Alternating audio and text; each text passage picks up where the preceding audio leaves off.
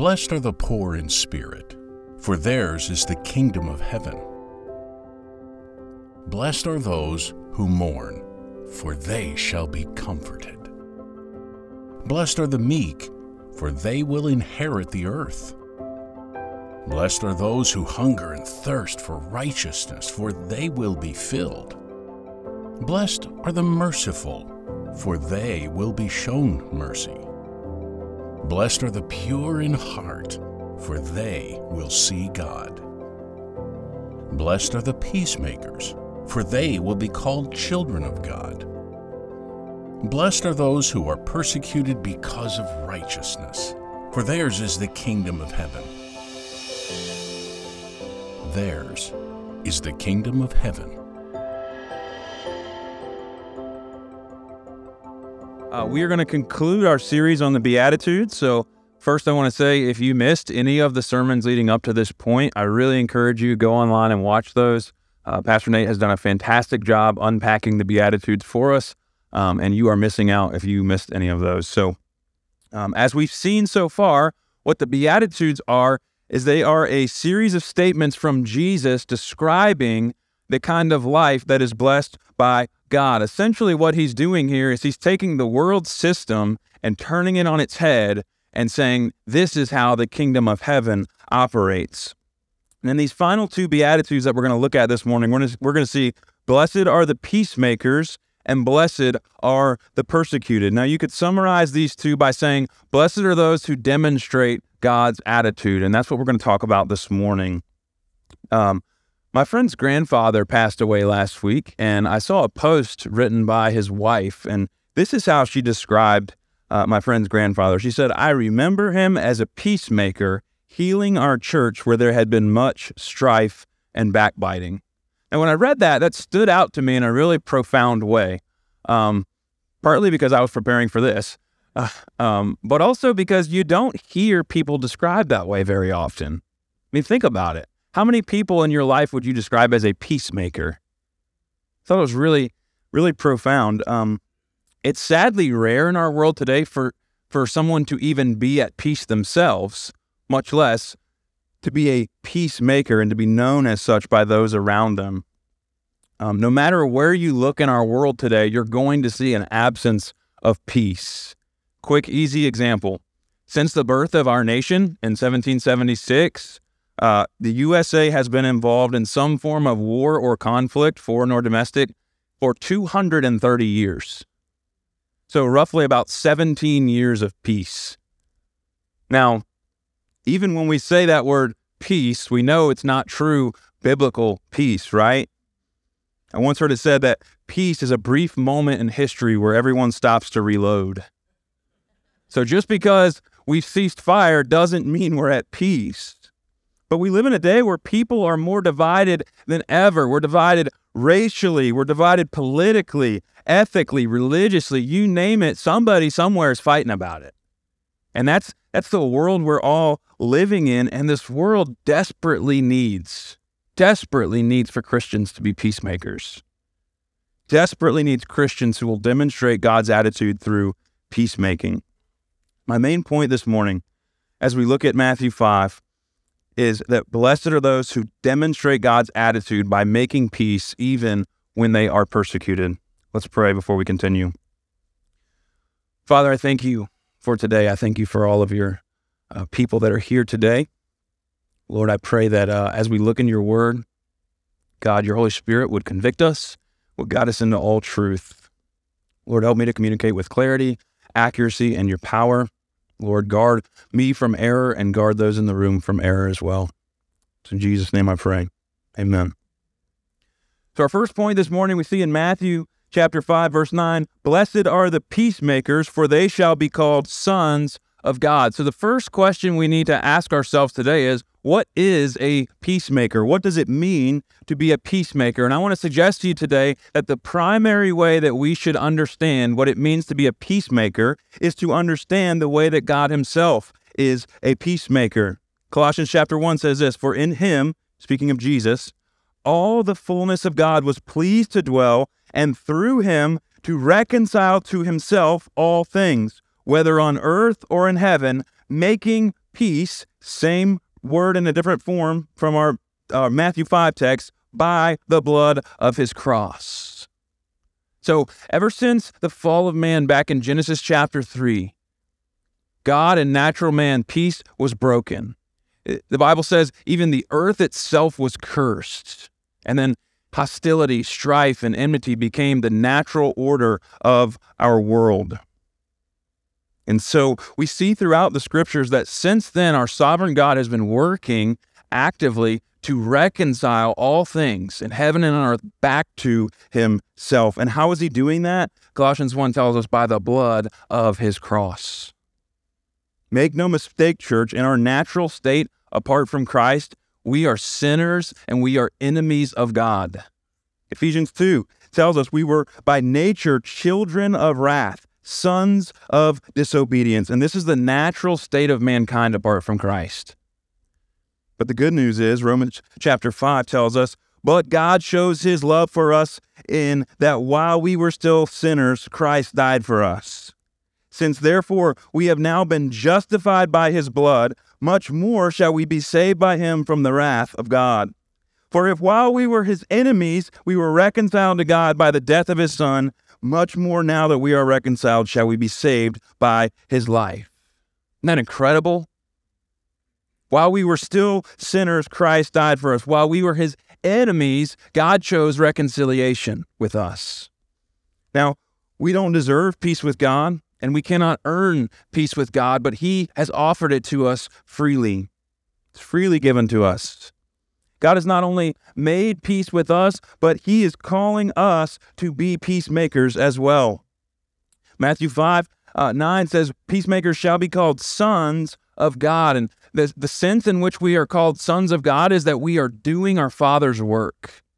We're doing our Father's work while demonstrating his attitude. 2 Corinthians 5 says this Therefore, if anyone is in Christ, he is a new creation. The old has passed away. Behold, the new has come.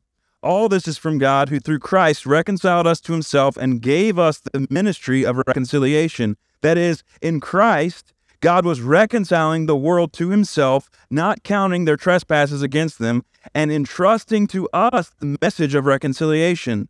Therefore, we are ambassadors for Christ, God making his appeal through us. We implore you on behalf of Christ, be reconciled to God. So, God not only reconciles us, but he entrusts to us the message of reconciliation. This means that we are his ambassadors. Now, an ambassador, by definition, is somebody that's sent from their country to a foreign country to be a representative. And so, uh, as Philippians 3 tells us, when we are believers in Christ, we are citizens of heaven. This world's not our home. We're sojourners. We're exiles. We're just passing through. We are citizens of the kingdom of heaven, and we have been sent into this foreign land to be ambassadors, to be a representative, representative of God in the earth. And we uh, we do this by demonstrating God's attitude to those around us. We demonstrate God's attitude by being peacemakers. Last week, Pastor Nate said, Forgiven people forgive people. So, in the same way, I want to say to you this morning reconciled people reconcile people.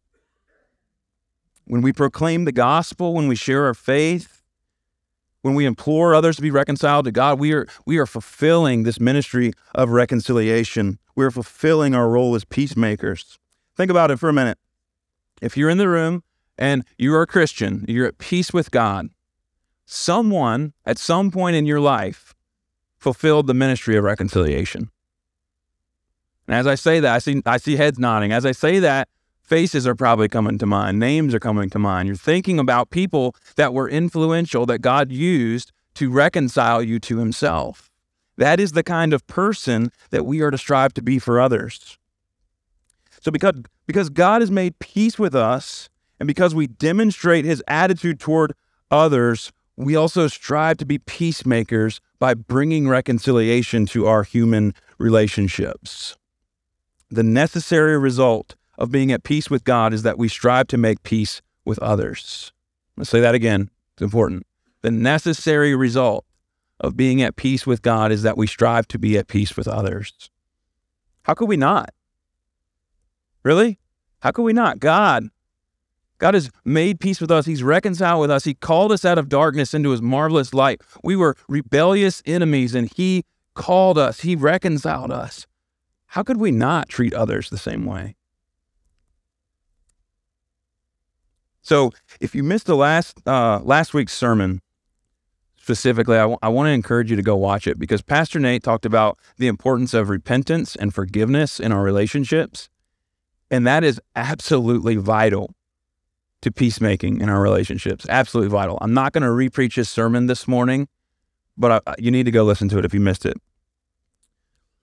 Being a peacemaker with others, it requires that we be people of good Christian character. James 3 tells us this For where jealousy and selfish ambition exist, there will be disorder and every vile practice. But the wisdom from above is first pure, then peaceable, gentle, open to reason, full of mercy and good fruits, impartial and sincere. And a harvest of righteousness is sown in peace by those who make peace. So, what's James doing here? First, he describes the way of the world jealousy, selfish ambition, disorder, vile practice. And then he contrasts that with what he's calling the wisdom from above, which describes this paradigm that we're talking about of the way that the kingdom of heaven operates. It's pure, peaceable, gentle, open to reason, full of mercy, good fruits, impartial, sincere. You hear some correlation there with the Beatitudes?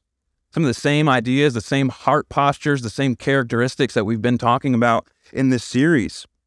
And when we look at the Beatitudes, there's a logical order to them. And what I mean by that is you have to be a person that lives in accordance with the first six in order to do seven and eight.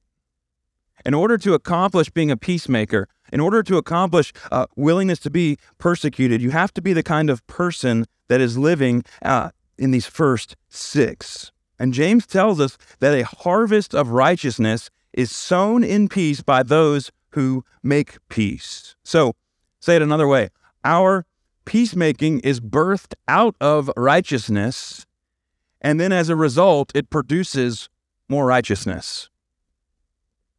This brings us to an important caveat this morning. We must not pursue peace at any price. We cannot pursue peace at the expense of righteousness, at the expense of holiness, at the expense of purity, or at the expense of truth. Thomas Watson put it this way when commenting on this passage. He said, We must not be so in love with the golden crown of peace as to pluck off the jewels of truth. Rather let peace go than truth. The martyrs would rather lose their lives than let go of truth. So I want to suggest to you this morning that peace made at the expense of truth, righteousness, purity, holiness, it's no peace at all. It's a false peace. We are not to seek false peace through being passive or avoiding issues.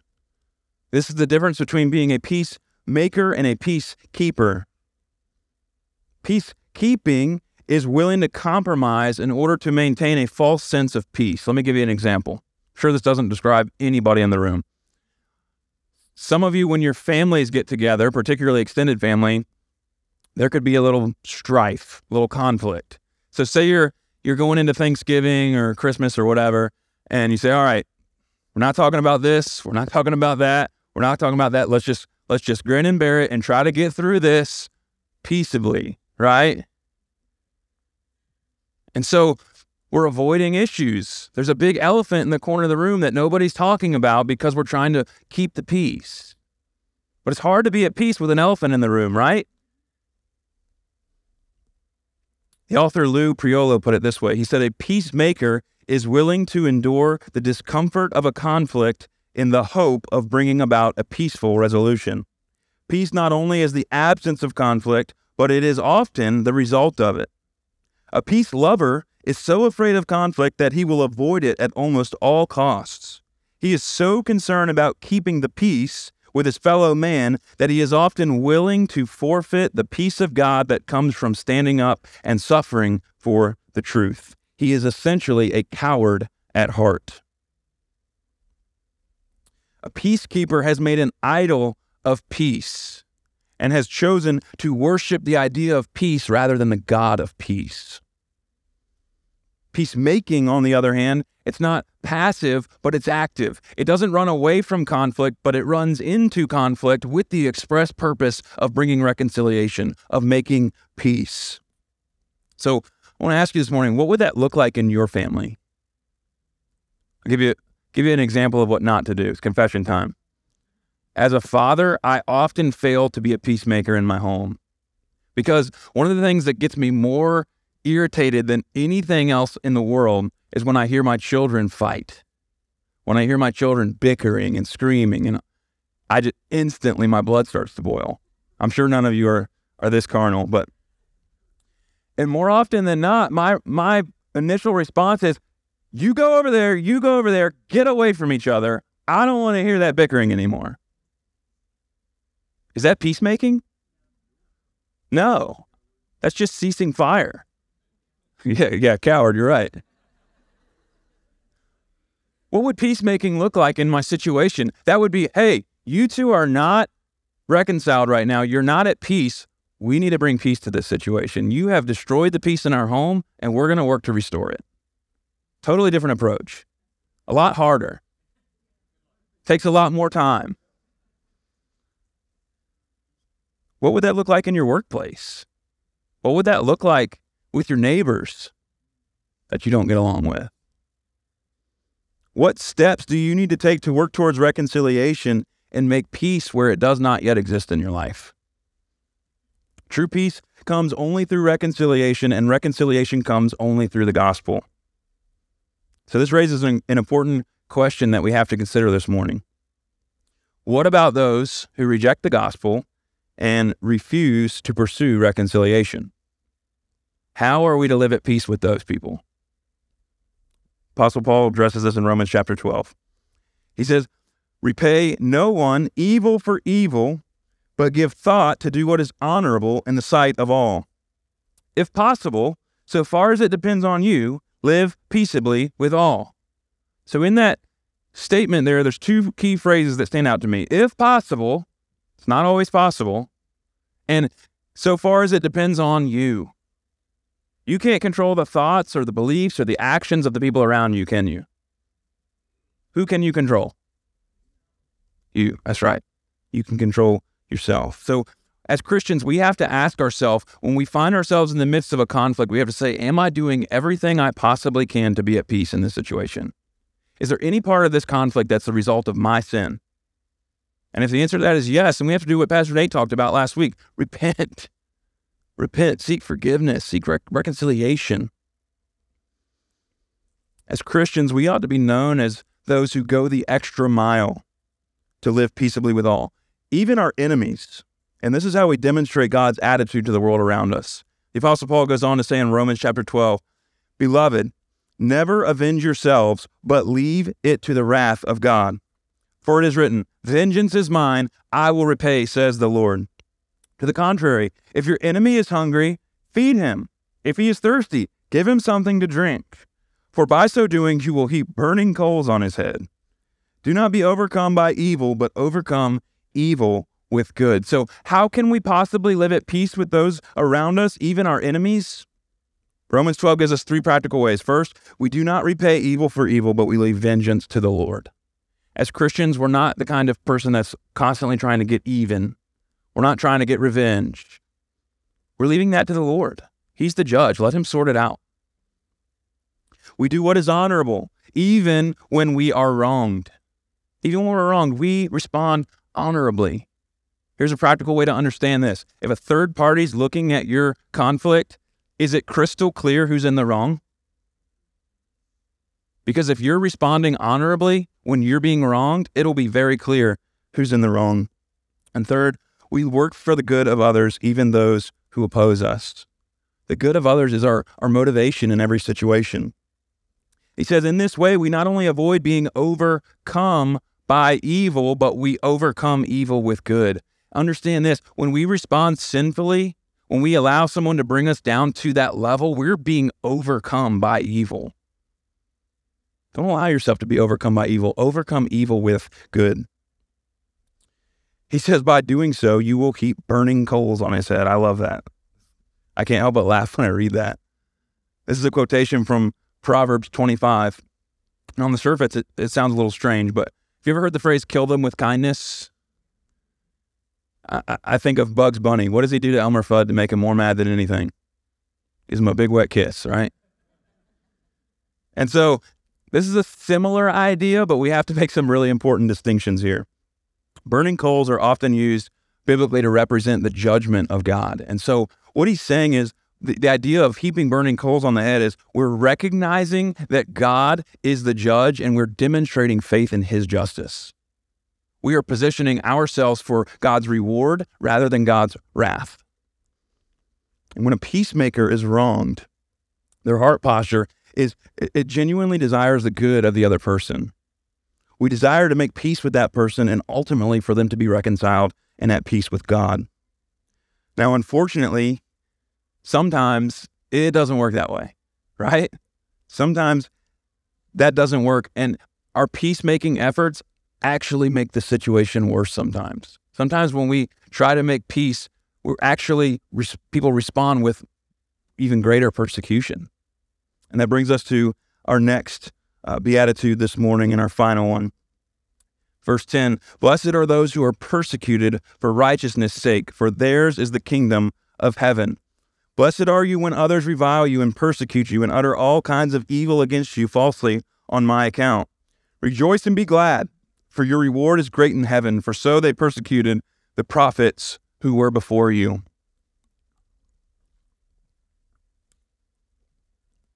So, within this final beatitude are both a warning and a promise. Here's the warning When you live righteously, you will be persecuted. Apostle Paul said in 2 Timothy 3 All who desire to live a godly life in Christ Jesus will be persecuted. Jesus said in John 15, Remember the word that I said to you, a servant is not greater than his master. If they persecuted me, they will also persecute you. So, as Christians, we should expect persecution on some level. We shouldn't go looking for it. We're not looking for a fight, but we shouldn't be surprised by it either.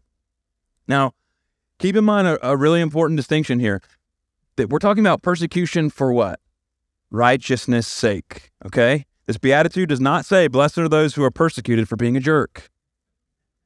It doesn't say, Blessed are those who are persecuted for being a hypocrite. If the persecution that we are under is a result of our sin, there's no blessing in that. This is persecution for righteousness' sake. And oftentimes we invite persecution on ourselves, not for righteousness, but the absence of righteousness in our lives. No blessing in that. First Peter chapter 2 says this For this a, a gracious thing, when mindful of God, one endures sorrows while suffering unjustly. For what credit is it if when you sin and are beaten for it, you endure? But if when you do good and suffer for it, you endure, this is a gracious thing in the sight of God. Suffering as a result of our own sin, it makes sense, right? Actions have consequences. We get that. But suffering for righteousness' sake is counterintuitive. You read these Beatitudes, you're like, man, this person sounds awesome. Humble, gentle, meek, peacemaker. Why would anybody want to persecute that kind of person? Jesus tell, tells us in John chapter 3. He said, Light has come into the world. He's speaking of himself there. But people loved darkness instead of the light because their deeds were evil. Everyone who does evil hates the light and will not come into the light for fear that their deeds will be exposed. So know this when you live righteously, when the light of Christ in your life is shining out into a dark world, you are exposing the evil deeds of people who love the darkness. And when that happens, people are going to respond in one of two ways. They're either going to repent or they're going to respond with hatred. Remember the story of Cain and Abel from Genesis chapter 4. It says this, the Lord looked on favor, looked with favor on Abel and his offering, but on Cain and his offering he did not look with favor. So Cain was very angry and his face was downcast.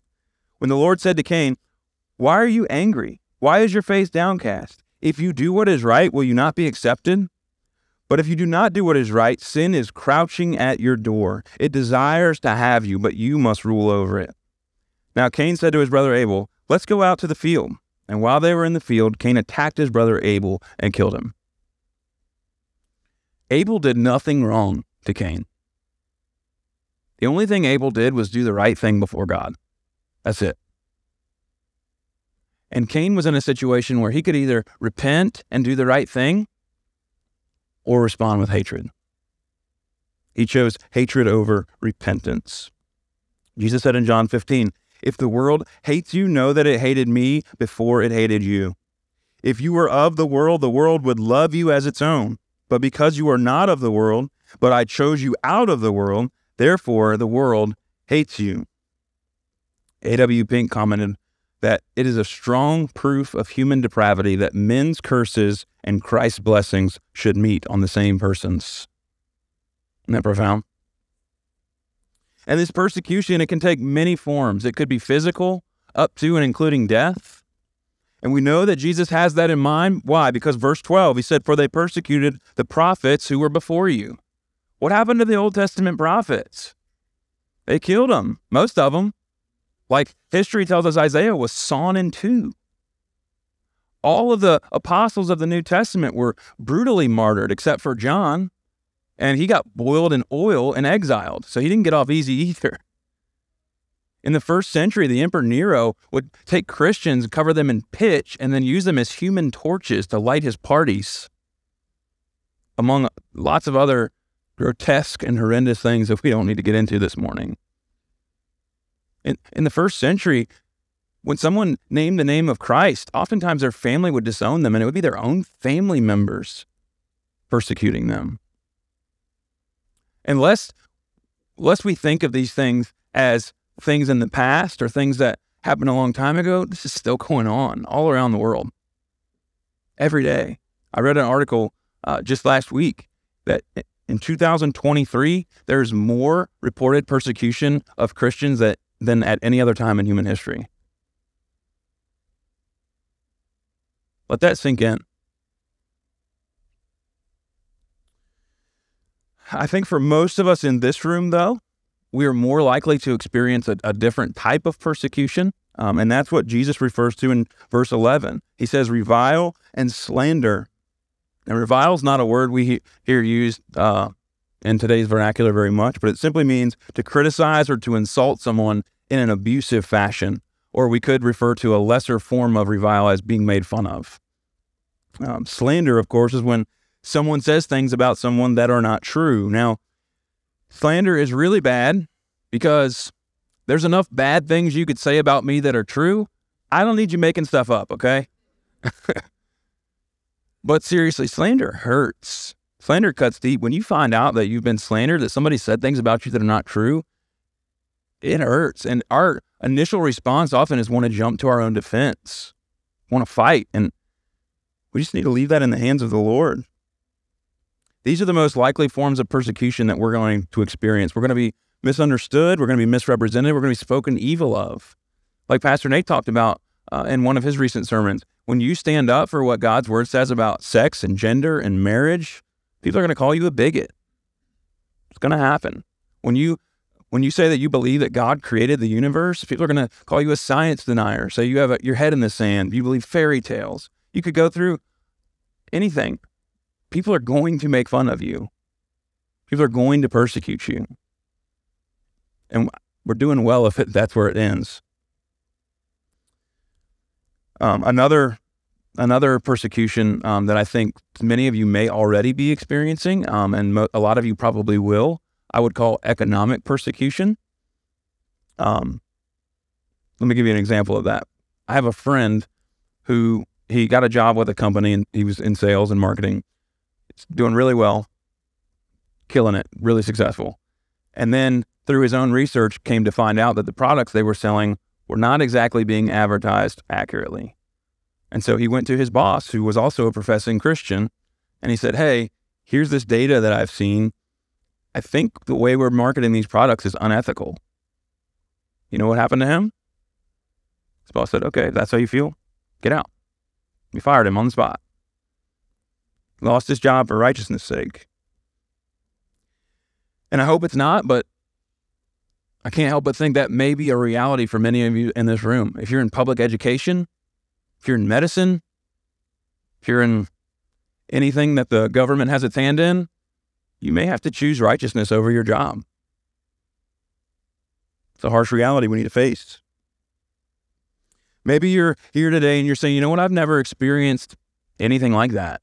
I've never experienced any form of persecution for righteousness' sake. And I want to give you a an encouraging word of warning this morning.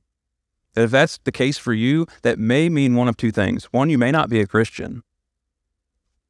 Or maybe you're a disobedient Christian that lives so much like the world that the world loves you as one of its own. World looks at you and doesn't see righteousness. They don't, e- they don't even know you're a Christian. Those are dangerous places to be.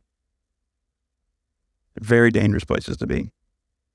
But I think most of us, if we're being honest with ourselves, when we really consider what it's like to be persecuted, we're not so sure that we're willing to endure persecution. We remain silent when we know we should speak up. We compromise righteousness in order to fit in. That doesn't stop at high school. That follows you right into adulthood. Nobody wants to be ostracized. Nobody wants to be thought of as a, fool or be made fun of. But when we do this, we are demonstrating to the world around us that we value the favor of the world more than we value the blessing of God. We are demonstrating that we fear man more than we fear God. Jesus said in Matthew 10, And do not fear those who kill the body but cannot kill the soul. Rather, fear him who can destroy both soul and body in hell. He goes on to say later in the same chapter, Whoever denies me before men, I will also deny before my Father who is in heaven. They're weighty statements. The Apostle Paul in 2 Corinthians 11, he was comparing himself to false apostles. And he doesn't just point to his pedigree or his ministry success, he points to his persecution and his suffering for Christ as a mark of authenticity as an apostle. And if we are unwilling to be persecuted for Christ's sake, it's an indication that we either don't understand or we don't value the promise of this beatitude. 1 Peter 3 says this But even if you should suffer for righteousness' sake, you will be blessed. Have no fear of them, nor be troubled.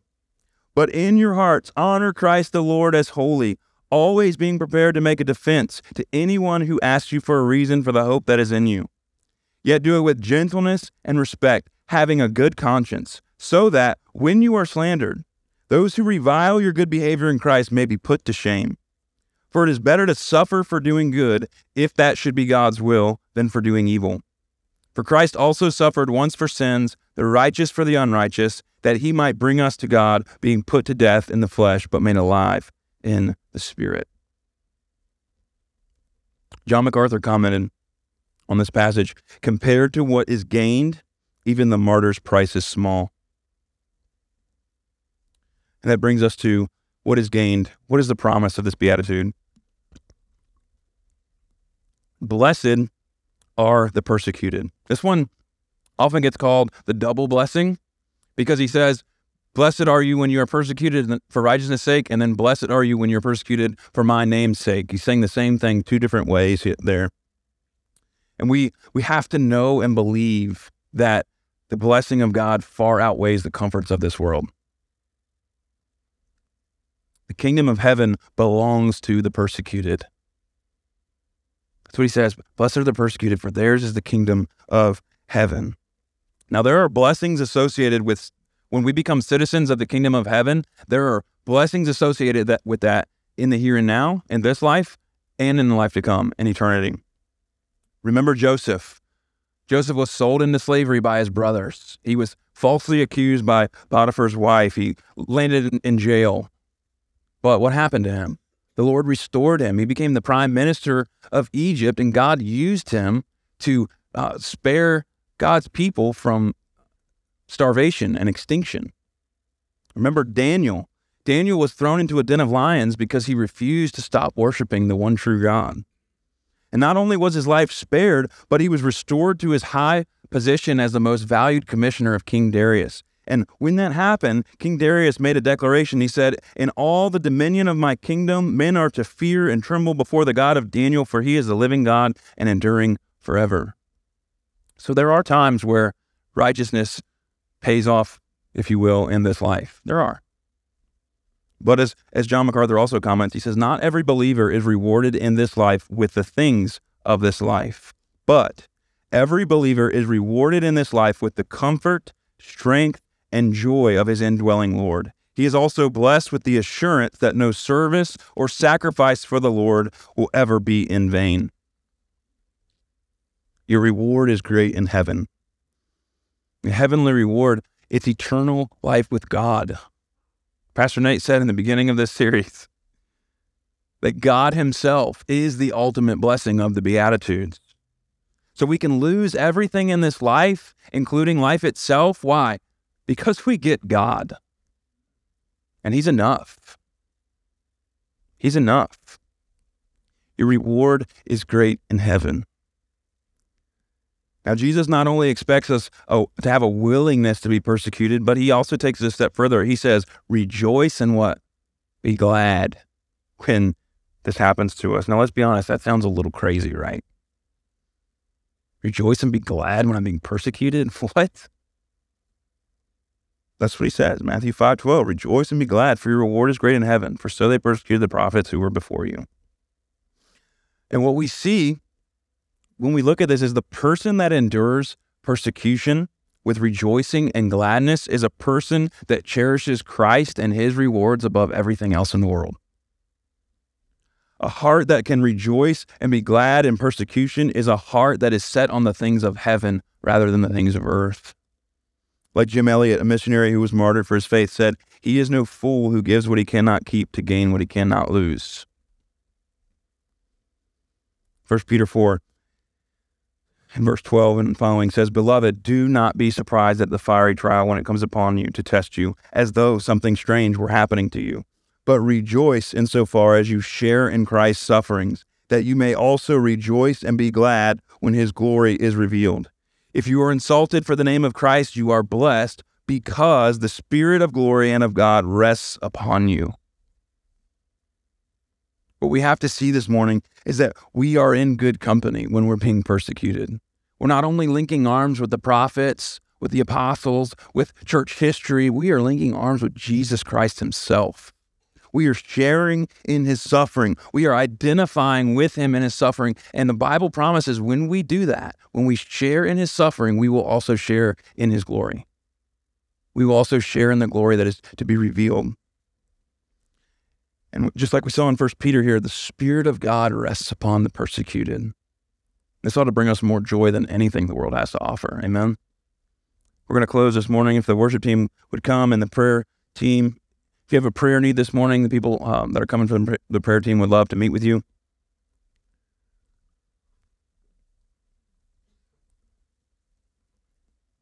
So, in keeping with Pastor Nate's pattern in this series, I want to conclude this morning by highlighting to you how Jesus is the ultimate example of a persecuted peacemaker.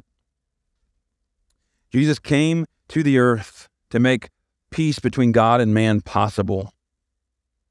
While we were his enemies, he paid the ultimate price of self sacrifice to reconcile us back to God. And in so doing, Jesus made reconciliation between us and others possible. Ephesians 2 says that uh, Jesus is our peace, and he has broken down in his flesh the dividing wall of hostility. He's made peace between men by reconciling them to God into one body.